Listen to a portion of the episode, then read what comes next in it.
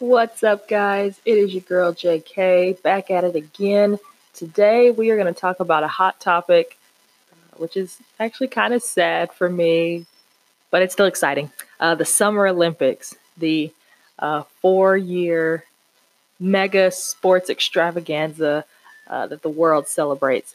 So, the next Summer Olympics in 2020 is going to take place in Tokyo, Japan all the tickets are sold out, all the hotels are sold out, all the flights are sold out. So we will not be participating in the Olympics, but we are still going to Japan uh, probably a month, about a month before the Olympics. So if you're going to the Olympics, if you're planning on going, just know that there's going to be a lot of places. If you haven't booked accommodations, if you haven't booked a rental car or your flight, or um, if you haven't bought actual event tickets for the Olympic Games, there aren't going to be many, if any, if you just show up there.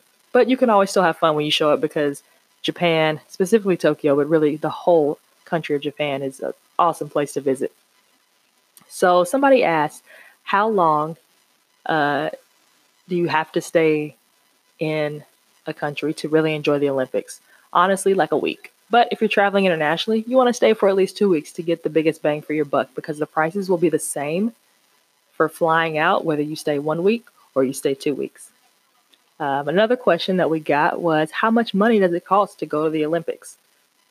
Unfortunately, I don't know for Tokyo. I have no idea because I didn't get to buy anything uh, specifically for the Olympics. Um, when we went to the 2016 Olympics in Rio de Janeiro, that Olympics, uh, that Olympic event was was a lot smaller.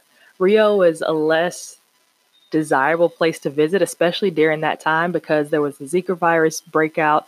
Um, they were having quite a bit of civil unrest and a lot of military and government uh, changes and, and big news happening. So uh, there actually weren't a lot of people who were as interested in going to Rio as there are people interested in going to Tokyo.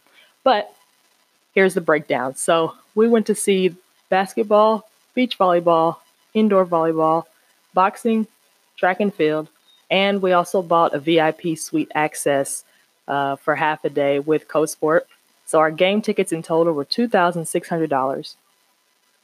We booked our flights through American Airlines. We stayed in the main cabin round trip, which was $2,300.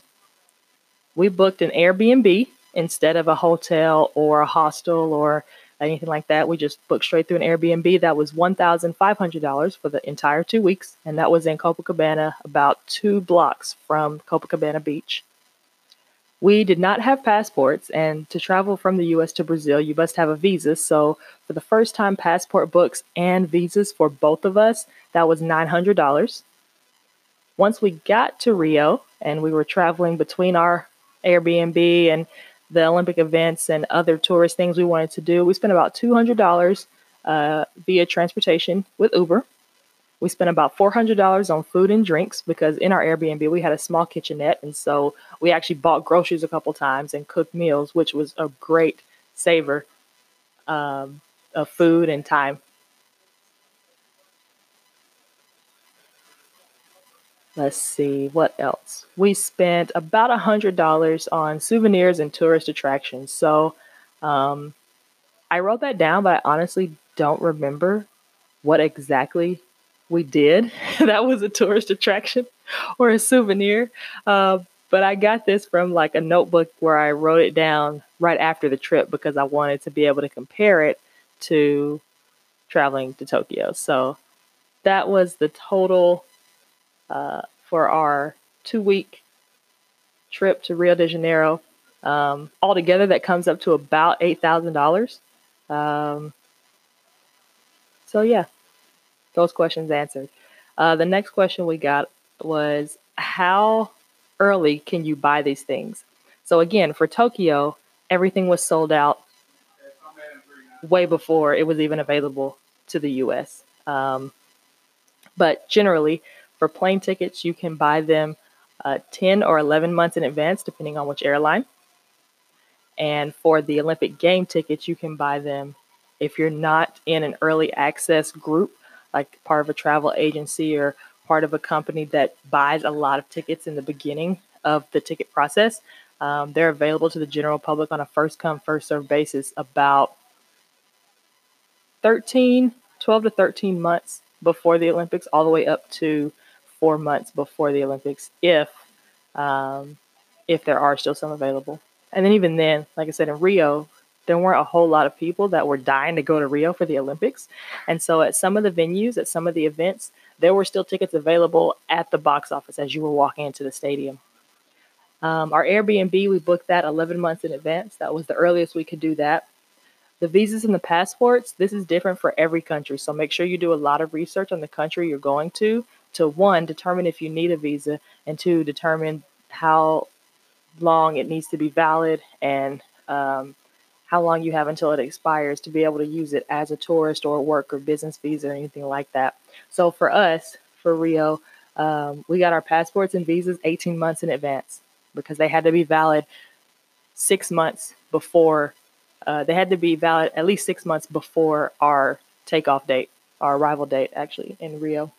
Um, so it was really about a year and a half process. So that gave us plenty of time to save up. We didn't spend all eight thousand dollars at once.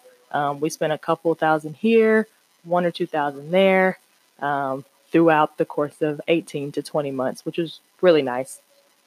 Um, another great tool for researching, especially when you're traveling to a large world event like the Olympics, but really if you're traveling anywhere outside of the country or somewhere where you're not that familiar inside the country, always go to the CDC, the Center for Disease Control. Uh, CDC.org has a lot of great information for travelers. They have specific information for pregnant women who are traveling, people with disabilities who are traveling. If you're traveling to a different country, they have, uh, I guess, tools and, and common phrases and, and cultural things to know about that country that will help you have a smoother uh, and more enjoyable trip. So that's just a little bit about traveling. Hope that's helpful. If you have questions, there's going to be a chance for you to leave voice messages in here. Please leave a voice message, and on the next podcast, we'll cover some of those questions.